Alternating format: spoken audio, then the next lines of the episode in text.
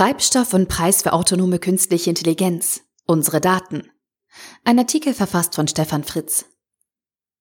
Wenn wir über künstliche Intelligenz, kurz KI, sprechen, scheinen die meisten Menschen diese als neue Technologie anzusehen.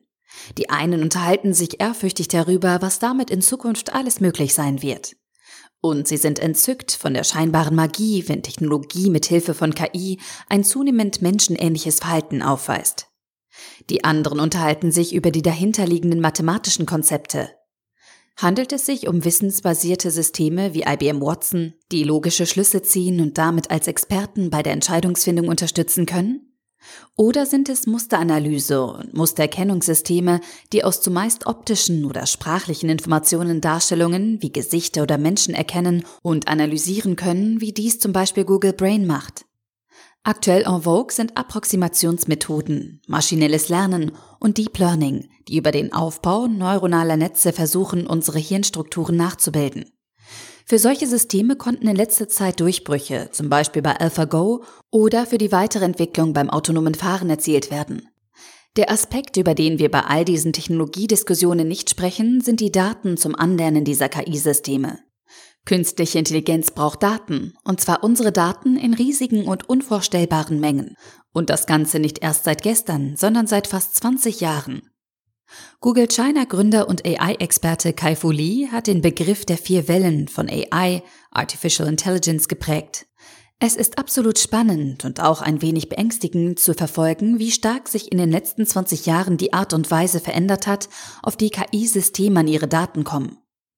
Internet-KI ab 1998 mit Unternehmen wie Google, Facebook oder Amazon, Business-KI ab 2004 mit Unternehmen wie IBM Watson oder Palantir.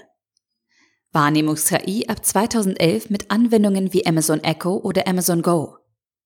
Autonome KI ab 2015 mit Unternehmen wie Tesla und Uber beim autonomen Fahren. Vor 20 Jahren bildeten Daten, die wir selbst erfasst haben, die Grundlage für KI-Systeme. Wir haben eine Bestellung ausgelöst, einen Artikel gelesen, einen Beitrag geliked. Und der Anbieter hat über Systeme für künstliche Intelligenz daraus Schlüsse gezogen. Die Intention dieser Systeme ist, Entscheidungen von uns Menschen zu beeinflussen. Immerhin haben wir die Daten selbst eingegeben. Aber welche Schlussfolgerungen das KI-System daraus zieht, bleibt uns verborgen. Dass diese Beeinflussung der ältesten KI-Technologie immer weiter voranschreitet, zeigen die Diskussionen um Fake News und Wahlmanipulation. Zum Missbrauch kommt es schon bei diesen mit 20 Jahren uralten KI-Systemen, wenn die Daten, die wir selbst erfasst haben, in einen anderen Kontext übertragen und somit gegen uns verwendet werden. Business-KI-Systeme wie IBM Watson aggregieren vorhandenes Wissen und Daten, die viele Menschen erfasst haben, zu Expertensystemen. Datentechnisch passieren hier keine neuen Grausamkeiten, die nicht schon mit Internet-KI-Systemen möglich waren. Für den Benutzer von Expertensystemen verändert sich jedoch eine Menge.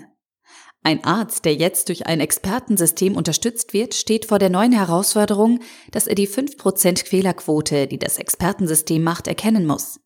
Er muss also in 20 Vorschlägen des Expertensystems die eine falsche Antwort finden, die das System statistisch gesehen noch macht. Verantwortlich bleibt dabei immer er als Arzt, nie das Expertensystem. Ähnlich geht es Flugzeugpiloten mit den Möglichkeiten der Autopilotsysteme. Eine neue Dimension der künstlichen Intelligenz haben wir dann mit den Wahrnehmungs-KI-Systemen erreicht. Anstelle der Datenerfassung durch Menschen überlassen wir dies nun Sensoren und Sensornetzwerken. Das hört sich im Kontext von Internet of Things, kurz IoT, noch ganz sinnvoll an.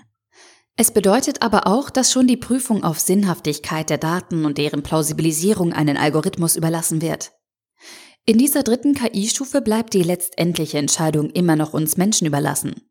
Durch die Vielzahl der in anderen Kontexten gesammelten Daten wird die Anfälligkeit gegenüber Manipulation im Vergleich zu einer sauber und ergebnisoffen aufbereiteten Auswahl aber immer größer. Wir haben einfach keinen Einfluss mehr darauf, ob von Sprachassistenten wie Alexa auch unsere Gemütsverfassung oder mit der Aufzeichnung der Fahrzeuggeschwindigkeit unser Aggressivitätslevel erfasst bzw. interpretiert werden und in andere Empfehlungen einfließen.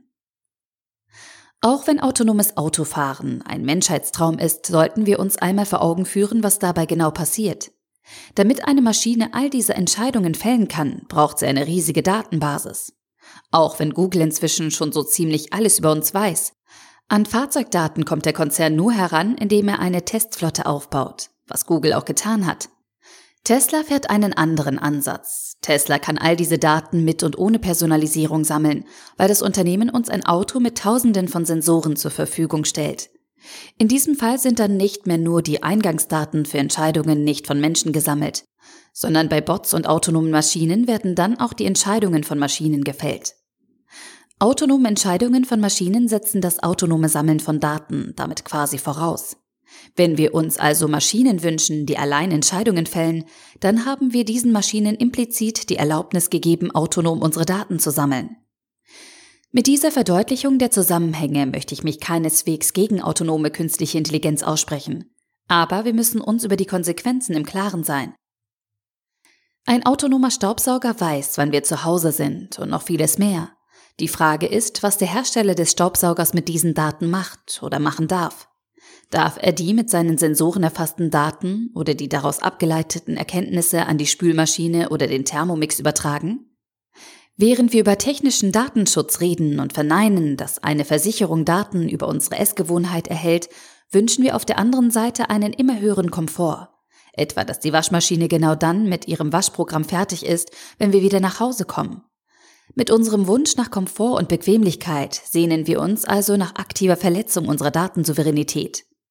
Wir erwarten von unseren Helferlein, dass sie hinter unserem Rücken Daten über unsere Gewohnheiten und Pläne gesammelt haben und ihre Schlussfolgerungen daraus ziehen. Immerhin, einige Verbraucher und auch die Politik werden bei den KI-Systemen, die auf den Konzepten von vor fast 20 Jahren basieren, langsam aktiv und versuchen der Datenweitergabe hinter unserem Rücken bei Facebook und Google ein paar Riegelchen vorzuschieben. Doch spätestens für die aktuellen autonomen Systeme wie Saugroboter oder halbautonome Autos brauchen wir neue Konzepte für wirksamen Datenschutz. Und eine neue Vorstellung, welchen Stellenwert wir als Menschen in einer autonomen Maschinenwelt noch spielen wollen. Der Artikel wurde gesprochen von Priya, Vorleserin bei Narando.